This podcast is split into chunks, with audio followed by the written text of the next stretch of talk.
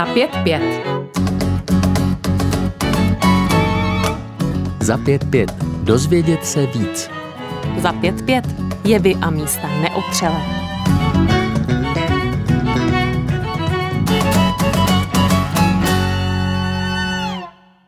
Kulturu, ve které žijeme, dokáže s přehledem teologa a religionisty představit jinak než jen co by odcizenou evangeliu. V tom je následovníkem apologety C.S. Lewise a vykladačem díla J.R.R. Tolkiena, autora Hobita nebo Pána prstenů, tedy děl, která jsou i dnes nesmírně populární a v naší kultuře určující. Popsal duchovní svět od rychlých šípů Jaroslava Foglera i duchovní odkaz zakladatele skautingu Ernsta Tomsna Sítna. Po spisovateli Izákovi Baševisovi Singrovi a malíři Marku Šagalovi je u nás, dá se říct, předním vykladačem víry chasických židů. A prozatím poslední knihou své čtenáře překvapil, a možná i sám sebe. Spisovatel Bohumil Hrabal je u nás považovaný za jednoho z největších, ale nikdy nebyl braný za morální autoritu, spíš za pábitele, pro kterého je svatá leda hospodská historka a perlička na dně. Posloucháte pořád za 5-5. Při poslechu Vás vítá Petr Vizina. Mým hostem je Pavel Hošek, autor knihy Evangelium podle Bohumila Hrabala. Pavle, vítej. Dobrý den.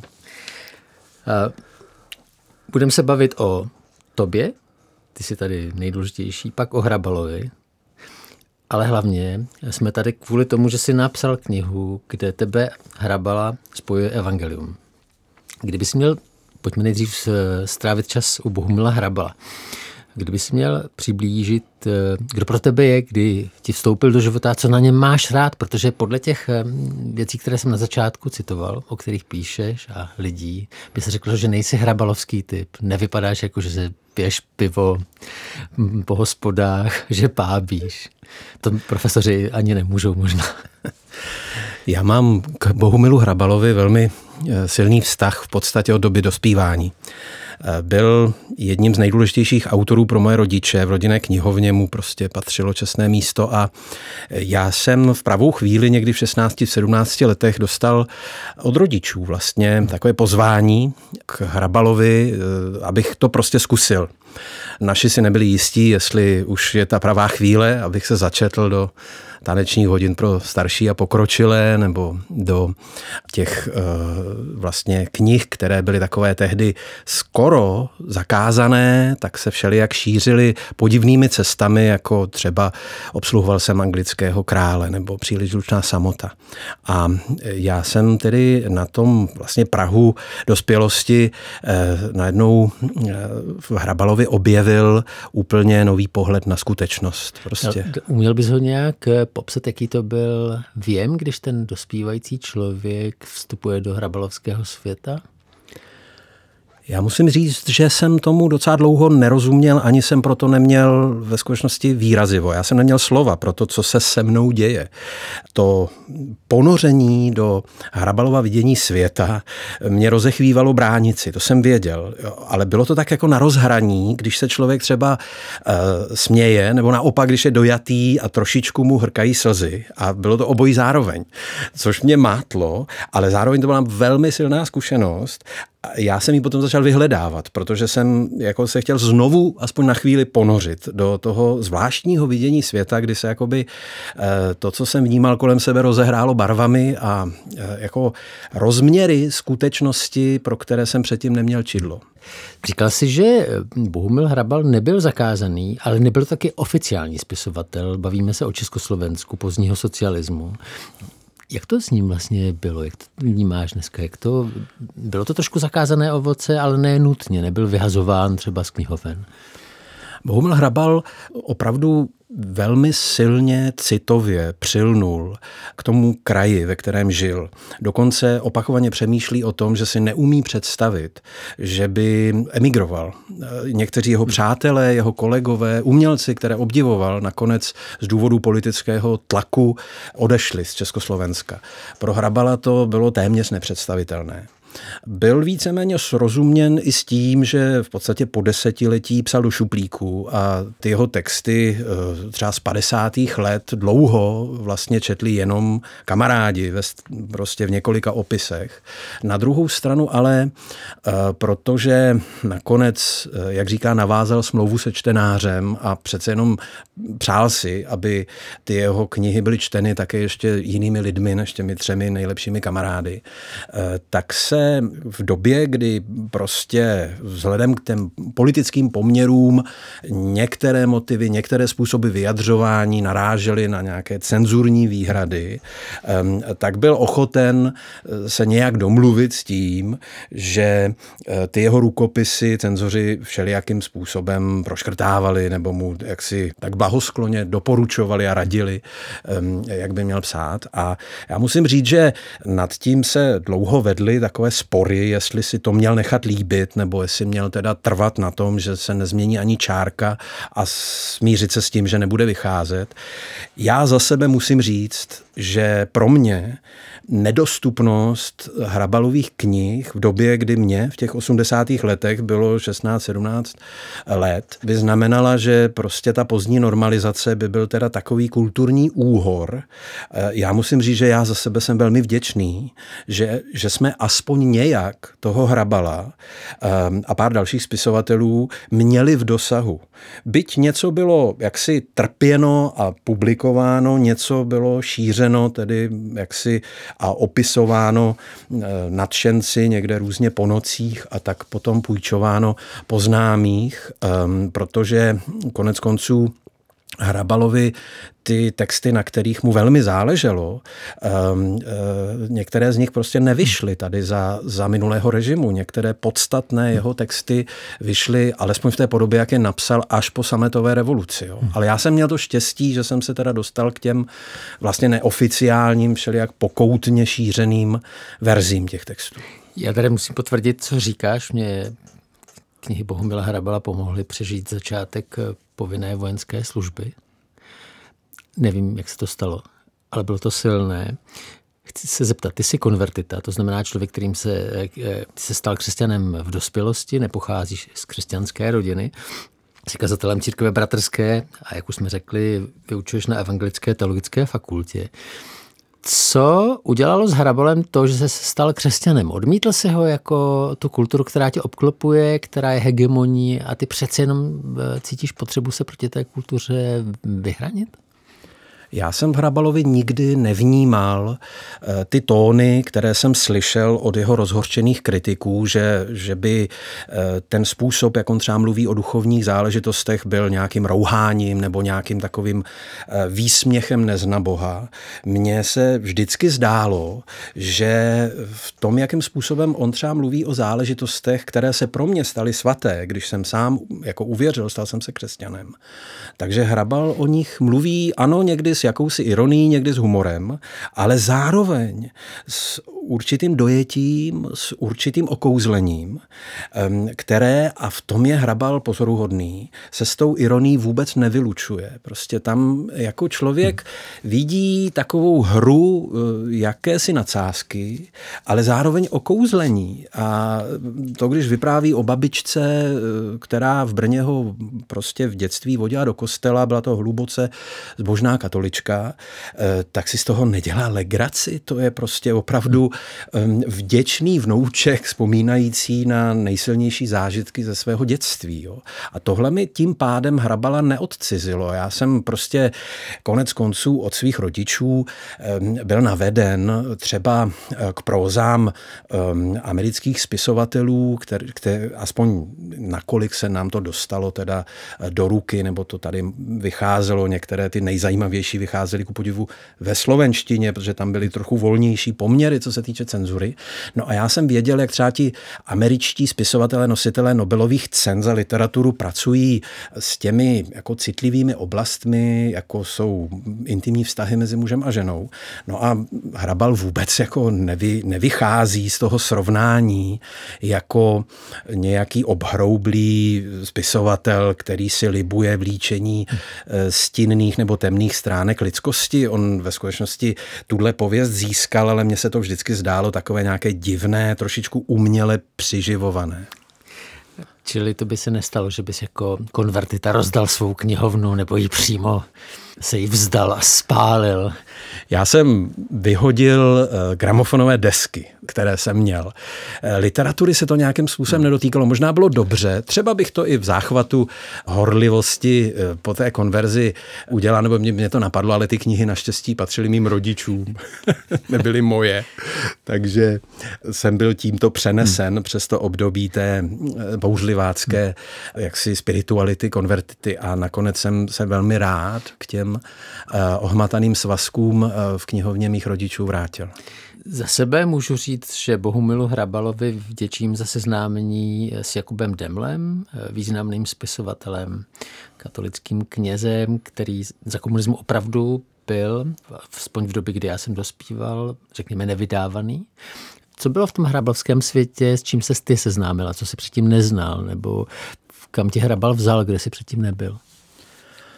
Hrabal se mi stal průvodcem také i po světě krásné literatury. Eh, vyšla eh, taková ta knížka, eh, kde vlastně Bohumil Hrabal vystupuje poměrně spoře jako, jako, jako uvaděč svých vlastních literárních hrdinů. Jo, Bohumil Hrabal uvádí, se to jmenovalo. Tam je právě kapitola věnovaná Demlovi, ale taky třeba Ladislavu Klímovi, Franci Kavkovi, Jaroslavu Haškovi, prostě těm spisovatelům, kteří byli pro Hrabala důležití a on je nějakým způsobem jako nabízí čtenářům ke zvážení. No a tím teda se opravdu pro mnohé, včetně mě, stal průvodcem do těchto literárních světů. Velmi zajímavě to tam jiskří, jo, když se tam jako potká Jakub Deml, duchovní básník, kněz s Latislavem Klímou, následovníkem Friedricha Nietzscheho, prostě bouřlivákem, bohémem a tak dál.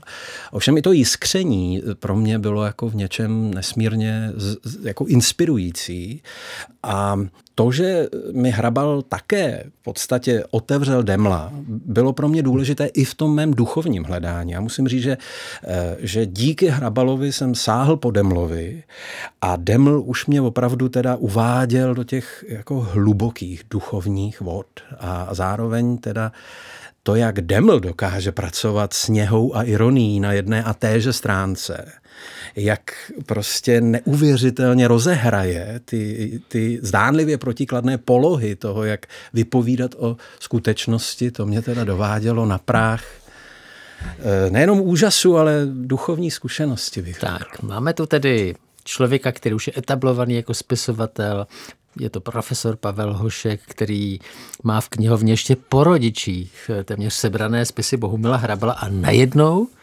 uslyší Hrabalův hlas a toho se týká naše dnešní setkání s Pavlem Hoškem. Tady teď vy máte, co Pavel slyšel. Otázka základní je, ta je hm, otázka vlastně tvoření, kde se to v člověku veme, protože se mnou je to taky takový jako příběh a pokud já vím, z vývoje literatury, tak eh, je to přesně tak, jako kdy za Augusta se narodí chlapeček, který potom se stane vlastně spasitelem světa. Já, já jsem neměl, a my přáteli, který znám, který se někam dotáhli, tak já jsem nebyl ten, který bych měl být tím spisovatelem, pač uh, už na obecné škole jsem býval z té češtiny vždycky trojky, na střední škole jsem z ní propadal, dokonce jsem propadal trvalé, ale takže jsem dvakrát jako opakoval nejen ale i kvartu. Takže u mě opravdu se nastalo něco takového? A jinak jsem byl tak jako dost uh, zlej takový, nebo zlej, těžko říct, můj model byl Chaplin, nebo Frigo, čili spíš tak jako grotesky dělat gagy a takže co se to se mnou, nebo moje třeba do 18 let byla opravdu jen ta kuchařka jen z českých mlýnů, či takovou jako jenom povrchně západnou literaturu, jako chvíli. Ovšem pak se něco se mnou stalo, to, co je napsáno i v Biblie, i vždycky děje pravy, kterou já jsem podivu miloval. Já, když jsem chodil, tak vždycky v náboženství jsem byl jednička, a jsem uh, se to naučil téměř z paměti.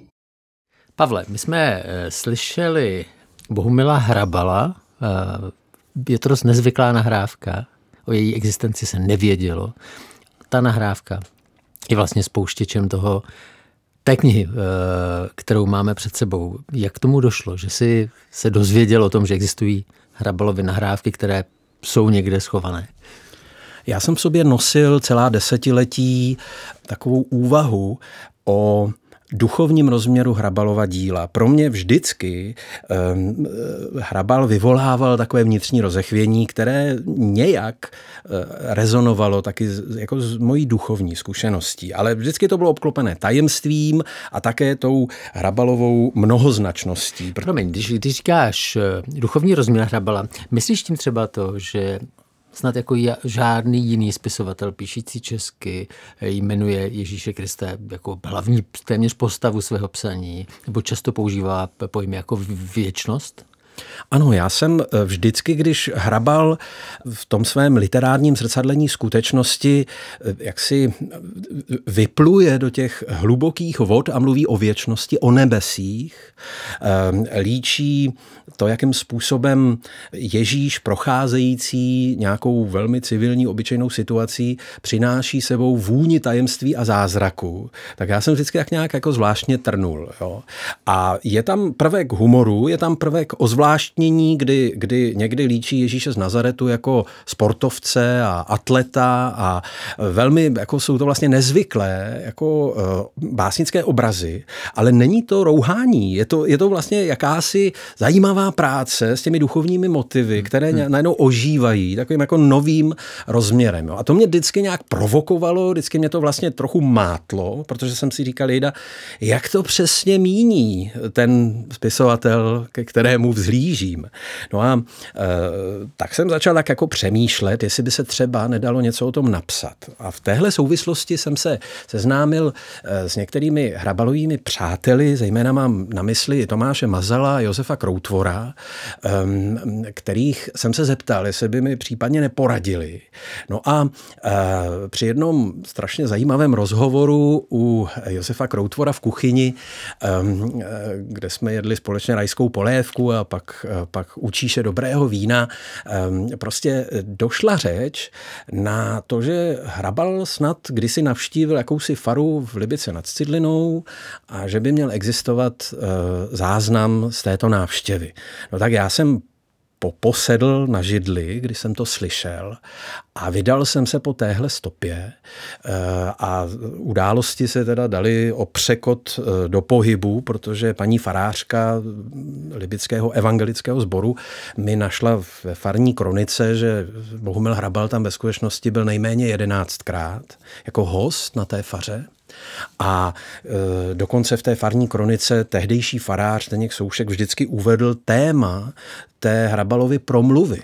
Jo, často to bylo v době adventu, e, takže Hrabal mluvíval e, na témata související s vánočními svátky, ale taky mluvil o svém vztahu k Bibli, taky mluvil o tom, e, jak vlastně přemýšlí o eh, těch svých raných dětských zážitcích, kdy s babičkou chodili do kostela, kdy on neobyčejně silně zakoušel to zázračné dění eh, při v kostele taky se v některých těch eh, adventních promluvách na libické faře dotýká těch literárních prezentací Ježíše Krista. Třeba když eh, Hanťa v příliš ručné samotě, jeho slavné knize, jak si má takové setkání, nebo takovou vizi, kdy se setká Ježíš s mistrem čínské duchovní tradice Laocem.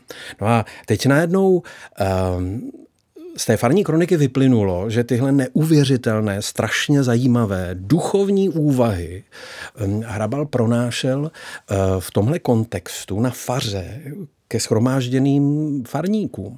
No a ta opravdu výbušná informace, která ve mně vzbudila teda vědecké vášně, eh, byla, že by to snad někde mělo být nahrané tak nejdřív se zdálo, že se nám nepodaří dohledat, kdo tam tehdy eh, podle matné vzpomínky některých účastníků jezdil s magnetofonem, ale nakonec se to povedlo. A nakonec se ukázalo tedy, že jeden pán z Aše, tedy zdaleka opravdu, pro svoji horoucí lásku k Hrabalovi na ta setkání do Libice jezdil s magnetofonem a skutečně si pořídil tedy eh, na audiokazetách zaznamenané nahrávky těch Hrabalových úvah. No a podařilo se ho vypátrat a o několik dnů později, co jsem se dozvěděl, tady tu dechberoucí skutečnost, tak mi tento milý pan Jiří Hoffman, ehm, který tedy na svých 80 let vůbec nevypadal, eh, protože tehdy mu bylo 40, ale ono to bylo 40 let jaksi zapadané prachem zapomnění, tak eh, jsme se setkali a on mi těch sedm stařičkých audiokazet zaprášených předal. No a e, říkal, že ani neví, jestli na nich ještě něco je, že nemá dávno magnetofon, že si je jako schovává na památku. To jo. si umím představit tu chvíli, kdy si vkládal kazetu do toho přehrávače. No bušilo mi srdce. Já jsem si dokonce cestou domů z toho setkání s panem Hoffmanem koupil magnetofon, který samozřejmě taky jsem neměl, jo, protože uh, už tedy, když poslouchám hudbu, tak na jiných tedy přístrojích. No a teď tedy uh, s tím jaksi radostným očekáváním a zároveň obavou, že zjistím, že tam fakt nic není, nebo že to někde spadlo do vody, nebo že je to zmagnetované, slepené, tak jsem teda s úžasem zjistil, že eh, těm nahrávkám téměř čas neublížil. Pavlem by eh, si ještě jeden úryvek z těch nahrávek pustíme. Eh, když to člověk poslouchá, zjistí, že hrabal evidentně se tam cítil jako doma. Dokonce si utahuje z farníků a farnosti a říká, no kdyby šel Ježíš kolem a slyšel, jak máte špatně naladěné piano, řekl by, peč, Marta, Marta, pečlivá si v mnoha věcech, ale to piano by si mohla nechat naladit, není to tak drahé. To znamená, on si utahuje dokonce na účet svého hostitele. To znamená, že se cítí přijat že tam není, že okolo něj nechodí jako okolo velkého spisovatele, nenašlapují a on taky nenašlapuje kolem nich, že tam nějaký pevnější vztah. Na čem ten vztah podle tebe byl založený? Je zřejmé, že oni se za ta léta prostě zpřátelili. To skutečně trvalo řadu let, nejméně prostě v rozpětí šesti let. Hmm. Byl eh, Bohumil Hrabal eh, vlastně víceméně pravidelným hostem. On to z Kerska neměl daleko, to je jenom něco přes 20 kilometrů do Libice nad Cidlinou a v Kersku se hodně zdržoval. Takže protože se s panem farářem Souškem a s některými dalšími libickými farníky za ta léta zpřátelil, tak je zřejmé, a je to i slyšet na těch nahrávkách, že se tam prostě cítí dobře, že tam vlastně jiskří v podstatě neformální humor, žádná právě taková nějaká opatrná zdvořilost, eh, cinkají tam občas skleničky a, a je slyšet, že si tak jako navzájem se pobízejí, aby si taky zobli těch chlebíčků nebo cukroví, vlastně vánočního, které je tam na stole. Takže ta atmosféra, která je slyšet z těch nahrávek, je vlastně ohromně zajímavou výpovědí. Jo.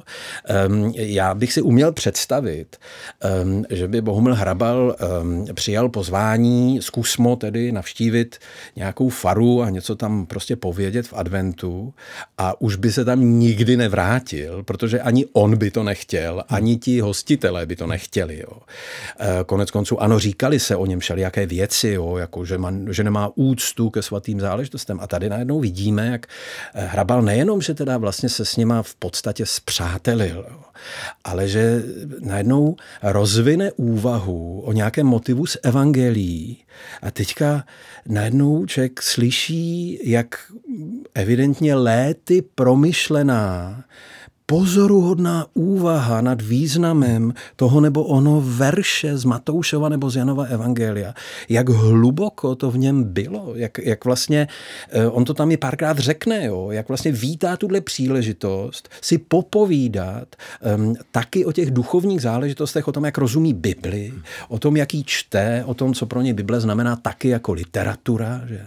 protože to od dětství, to je známé o něm, že teda jako miloval biblickou dějepravu, stavu a že z toho nějak docela i čerpal ve své tvorbě. Čili tohle je vlastně najednou ohromně zajímavé teda jakoby svědectví takhle z první ruky. Není tam žádná stylizace, ono, to nebyly žádné davy, to bylo 25-30 lidí, v podstatě komorní, víceméně napůl neformální setkání, takže tam jako najednou um, pan spisovatel otevře srdce a je to opravdu teda jako pozoruhodné poslouchat, co říká. Pro mě to teda byl zážitek, musím říct, úplně proměňující. Taky tím, že ty záznamy jsou v dobré kvalitě, tak já jsem zavřel oči a měl jsem pocit, že sedí vedle mě u stolu. Jo? Že ta bezprostřednost, přestože to bylo 40 let někde na poličce za knihami, a bývalo bylo, eh, jako chybilo málo, aby se to někde třeba ztratilo nebo prostě zmizelo, eh, tak to najednou ohromně oživuje v mnoha ohledech vzácné dění v 80. letech 20. století. Posloucháte pořád za pět pět. Mým hostem je Pavel Hošek. Bavíme se o jeho knize Evangelium podle Bohumila Hrabala a vy, když teď zavřete oči, jako to udělal Pavel Hošek, tak vedle sebe můžete slyšet Bohumila Hrabala. Jsme teda spíš národ. Si opilců, jo, ale když si to každý udělá tak jako takovou úměru mezi tím, mezi rodinou, jo, takovou tichou úmluvu, jo, a sám se, no tak rodina dokonce je potom nešťastná, kdyby tatínek byl doma, ne, tak tady na pivo a, a dokonce lepší tatínek maličko rozjafený, než, než furt jako vyčítá dětem jako něco, a furt něco, a furt tě vychovává, jo, rozumíte, furt jim to desatero, jo, on jako, co nemají dělat. To byl Bohumil Hrabal na faře v Libicích. Eh, Pavle, Napadá mě, že čeští evangelíci nebo českoslovenští na tom byli vlastně jako hrabal v té době. Oni nebyli zakázaní, ale také eh, byli dost hlídaní, eh, měli vlastně takovou svízelnou pozici podobně jako on. Mohlo je i tohle zblížit, že vlastně eh, to nebyl žádný underground, ale taky prostě to nebyli lidé oficiálních privilegií. Zdá se docela zřetelně i z některých hrabalových výpovědí, že je tam jakási zpřízněnost podobného údělu. Hrabal strašně zajímavě pracuje se zájmenem my, protože on opakovaně říká, no my přece v té situaci, které čelíme, a myslí tím sebe a ty přítomné evangelíky. Jo. Jak jakým způsobem jsou teda za daných politických poměrů víceméně, řekněme, trpěni. Jo. A tohle Hrabalovo kouzelné my, které mě, když jsem ho poprvé slyšel na těch nahrávkách, vlastně překvapilo. On se jako plně vlastně tam identifikuje. On neříká vy těm lidem, kteří ho pozvali, a říká, no my musíme hold někdy v situaci, a jo, prostě takhle to líčí v téhle dikci, která skutečně zřejmě hrála roli i v tom, i v tom zblížení, i v tom zpřátelení se. Navíc tedy Zdeněk Soušek, ten farář, který vlastně to celé, celé inicioval, byl jedním z překladatelů ekumenického překladu Bible a s Hrabalem, přesně tak, s Hrabalem si ohromně hmm. jako notovali hmm. v těch literárních záležitostech, protože oba byli tedy velcí milovníci a znalci jazyka. Tohle je zřejmé, že je spojovalo jo, nějak. Ta, ta filologická vlastně záliba faráře Souška, která prostě pro Hrabala byla jedním z důvodů k tomu, jako respektu, jo? Že, že ho bral trošku jako kolegu vlastně, jak to tam párkrát úsměvně zazní, že, že, že jako oba tak nějak dělají do té literatury. Eh, napadá mě, že Bohumil Hrabal eh, v tom svém údělu taky eh, měl něco, co ty popisuješ téměř jako kristovské. Byl to ten činaný hm, chlapíček nebo učinaný mladý muž s velmi dobrým vzděláním a s velmi dobrým zázemím, řekněme prvorepublikově buržoazním téměř, doktor práv, člověk, který by mohl chodit v tom kloboučku. A on v 50. letech eh, se nevyhraní proti té nové dělnické moci, on se naopak stává dělníkem. Eh, je tohle pro tebe eh, takový obraz stotožnění se s tím, co zažívá ta doba? Nebo jak, jak rozumíš tomu, že on se vzdá svých privilegií, aby nezahodil to, co má. To znamená touhu psát, touhu přiblížit se lidem, kteří mu připadají zajímaví. Hrabal sám ve skutečnosti tady ten základní předěl ve svém životě Eh, právě na té libické faře eh, vysvětluje dvěma velmi silnými biblickými obrazy. On eh, to sice tu a tam zmíní i ve svých literárních textech, ale právě v té Libici vysloví úplně naplno, že to svoje rozhodnutí opustit ten blahobyt Nymburka a takovou tu středostavovskou prostě um, zajištěnou existenci um, a ten jako sešup nebo sestup, to, že se přestěhoval na, na periférii a začal vlastně jezdit do Kladna prostě s ostatními hutníky a dělat teda tu opravdu černou, těžkou manuální práci. Takže to pro něj bylo jako když Šavel, nebo tedy Saul Starsu, prožil to dramatické obrácení, jako tom vypráví skutky apoštolské. On tohle zmíní párkrát ve svých literárních textech, ale v té Libici to rozvypráví, že to bylo opravdu jako obrácení svatého Pavla. Jo? Že byl jakoby zasažen bleskem z nebe, eh, že se prostě najednou spatřil v zrcadle marnosti toho činaného životního stylu, toho jaksi dobře oblečeného, bohatého mladíka, tedy z Nymburka, který tak korzoval jo, a tak jako chodil se slečnami a že prostě se mu to nějakým způsobem vzpříčilo a popisuje to skutečně jako konverzi dramatickou eh, a, opakovaně sáhne po tom biblickém příběhu Apoštola Pavla.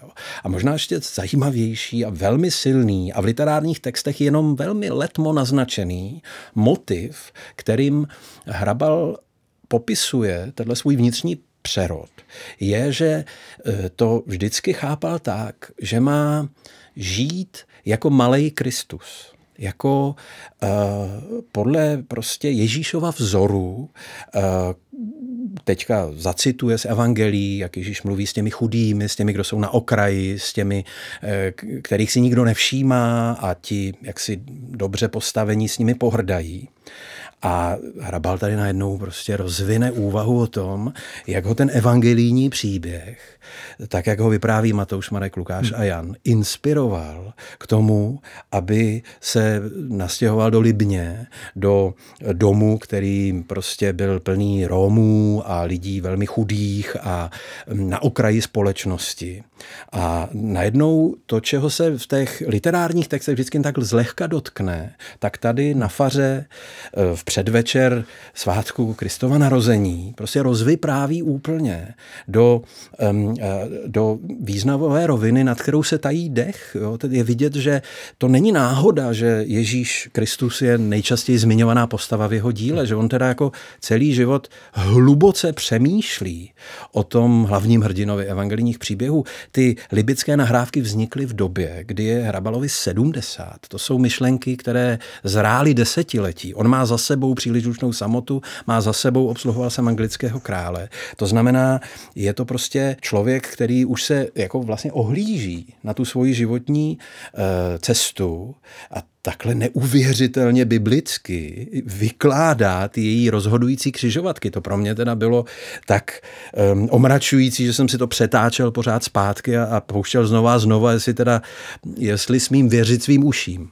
Pavle, napadá mě, že my tady vlastně taky natáčíme pořád o významu prarodičů, babičků a dědeček, protože jestli Hrabal měl eh, něco jako trvalý vtisk, otisk, tak to, to byly ty doby, kdy s tou babičkou, kterou tedy miloval pravděpodobně víc než svou maminku, eh, chodíval do těch kostelů. Tam otuď, a ta, ta její dobrota a ten zážitek z toho kostela se do něj tak otiskli, že on to celý život zpracovává jako téma, protože později už neměl žádnou jako křesťanskou výchovu, je to tak. Je to tak, on říká ještě jako vlastně starý pán, že k babičce měl vždycky a dosud má sakrální vztah, že cokoliv dělá, jako by se dělo v její přítomnosti. Tohle říká. Jo. On totiž s maminkou měl vztah složitý, on tím, že byl nemanželský, tak prostě ona vlastně byla nepřítomná v době jeho raného dětství, takže jeho babička Kateřina byla jeho maminka vlastně trochu první tři roky života, v podstatě ty velmi důležité tři roky a zároveň chůva. A navíc on, když mluví o její zbožnosti, tak on říká, ta její zbožnost byla jiná. Jo. I jiné babičky jeho kamarádů byly zbožné, jo. ale on říká, babička Kateřina milovala pána Ježíše Krista a panu Marii jako své příbuzné. Jo. Vždycky to pro něj bylo nějakým takovým jako rizím způsobem pravdivé nebo přesvědčivé. A tenhle hold, který teda jako skládá babičce Kateřině, eh, tak se i v těch jeho literárních textech objevuje. Jo. Ale zase teprve, když jako slyšíme eh, Hrabala na evangelické faře v Libici, jak na tu babičku vzpomíná, jak na ty tři roky toho raného dětství v Brně, jak v její blízkosti vyrůstal a vlastně rozum bral, A říká, že ten pokoj v tom jejím domě, že mu, mu vždycky připravil jako kaple, jo, že tam byly prostě, že tam byl obraz Krista, Marie a že eh, to mělo celé takovou jakoby zvláštní, sváteční a téměř jakoby svatou atmosféru, která mu připomínala právě atmosféru eh, té bohoslužby v neděli v kostele, kam ho babička do Zábrdovic eh, každou neděli brala. Jak jsou významní prarodiče? Jak, jaký mohou mít vliv nejenom na osobní život, ale taky na celé národní literatury? Eh, Pavle, my se bavíme o člověku, kterému je 70, v jistém smyslu se může ohlížet, ale taky ho ještě spousta věcí čeká. Čeká ho to, že bude skutečně slavný, skutečně známý, když v nových dobách přijede do Prahy americký prezident Clinton, Bill Clinton, tak ho Václav Havel, tuším, vezme eh, do pivnice u Tigra a oni tam sedí. Eh, lidi budou věnovat Hrabalovi velkou pozornost a jeho to bude štvát. Jaké, když se podíváš na ty eh, období jeho života, co ho čekalo potom, po těch nahrávkách? Bohumil Hrabal na těch nahrávkách působí jako člověk, který je vlastně um, spokojený a vyrovnaný. Vděčný, bych řekl. On to několikrát řekne. Jo? On dokonce řekne, mm, tak zřejmě beru hojnou odměnu v nebesích, jo? protože těším se docela dobrému zdraví, pořád se dokážu natchnout při pohledu na nádhernou přírodu. Vlastně si to jakoby chválí. Ovšem v podstatě brzo poté se v jeho životě semele několik vlastně tragédií, které i jeho dobří známí a přátelé komentují tak, že on potom začal být vlastně daleko častěji uh, zkroušený, dokonce nerudný, nepřátelský i vůči některým přátelům. Ono mu totiž během kratičké doby mu uh, zemřeli tři nejbližší citoví partneři. Jeho manželka Pipsy, jeho bratr Slávek a jeho nejlepší přítel Karel Marisko. To je rok 87-88. A s jistým zjednodušením se dá říct, že Hrabal se nikdy úplně e, s touhle hroznou ztrátou nevyrovnal. Jo.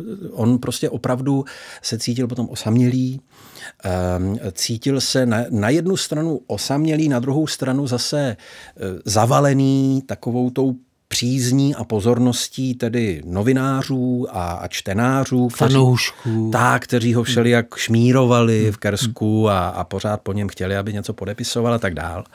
A tomu nedělalo dobře, to prostě nebylo pro něj eh, vlastně eh, moc eh, příjemné období a navíc se začaly hlásit teda neduhy těla. Jo? Hmm. On začal mít potíže s bolestmi kloubů a tak dál. To znamená, ehm, v těch libických narávkách je v podstatě zachycená v tom rozpětí několika let doba, kdy on už je teda vlastně starý pán, nebo už, už vstupuje do osmé dekády životní pouti a přitom ale je z toho slyšet určitá jakoby vděčnost, přestože to je pořád ještě doba normalizace, pořád ještě jako pořád ještě v té době například nevyšla příliš žutná samota a nevyšlo legálně, nevyšlo, obsluhoval jsem anglického krále, jo, čili on je pořád takový jakoby polo povolený, polo zakázaný eh, spisovatel, ale tohle zrovna mu podle všeho za stolik vlastně hmm. jakoby nevadilo. Um, nicméně eh, pak přišla ta doba, která ho teda semlela, to jest ten ta ztráta těch tří nejbližších lidí. On si pak připadal osamělý a sice ještě eh, dlouho bude eh, vlastně tvořit, bude nějakým způsobem v těch pozoruhodných esejích, které mají povahu takové fiktivní korespondence, dubence, dopisy Dubence a potom jednomu z těch kerských kocourů. Ehm, a občas se tam zatřpítí to, co známe z toho starého dobrého hrabala, těch, té rané tvorby, ale už je tam znát i jakási potom Eh, jakýsi smutek, eh, jakési ehm, potýkání se vlastně s těmi ztrátami, které pro něj byly opravdu, protože to byl tak vztahový člověk, on byl ve skutečnosti vlastně jako velmi, dalo by se říct, rodinný typ a, a, a velmi, velmi eh, pro něj ty vztahy znamenaly strašně moc, jo? takže i tím pádem ta ztráta jako ho téměř teda zlomila. Pavle, napadá mě, jestli máš dojem, že tvá kniha Evangelium podle Bohumila Hrabala nějakým způsobem spochybňuje nebo trošku narušuje takový ten hrabalovský kult, který tady je, který se vytvoří, když si vezmete jenom to, co je takové výrazné a vytvoříte si z toho hm, takový obraz toho plzeňského piva a toho pábení u piva, to znamená, jakmile člověk otevře ústa, hned to vypadá jako, že promluvil prorok nebo v nějaký mudrc, což je karikatura toho, co, co Hrabal byl. Máš dojem, že ta tvoje kniha nějakým způsobem tohle spochybně? Já bych řekl, že Hrabal sám to spochybňuje. On to na jednu stranu velmi břitce ironizoval, eh, kdykoliv teda k němu někdo přicházel v předklonu, v takové té eh, pro něj vlastně protivné, adorující úctě, tak on potom někdy i sáhl po jadrném výrazu. Každopádně tohle si opravdu nepřál, jo, eh, aby ho lidi zbožňovali a dělali z něj um, nějakého nad člověka. Ehm, na druhou stranu je pravda, že existuje několik eh, takových trošku stereotypů hrabalovských. Trochu tomu pomohly i některé filmy, protože jakkoliv Hrabal vždycky velmi uznalé a velmi tak jako vlídně a krásně mluvil o Jiřím Menclovi a o jeho poetice a vždycky se k tomu jako přiznával, tak přece jenom Jiří Mencel um, ve své jako tvůrčí genialitě a zároveň osobitosti z Hrabal Gabala bere určitou vrstvu, se kterou dokáže hmm. skvěle pracovat, ale zároveň, když čteme ty knižní předlohy těch Menclových filmů, tak je zřejmé, že něco bylo vynecháno, jo? Že, že, že jsou významové roviny a hloubky Hrabalova myšlení a tvorby, které prostě zůstaly venku a které tím pádem netvoří součást toho jakoby hrabalovského stereotypu, pokud je tvořen filmy, pokud je tvořen um, jako pohledem na sfilmovaného hrabala.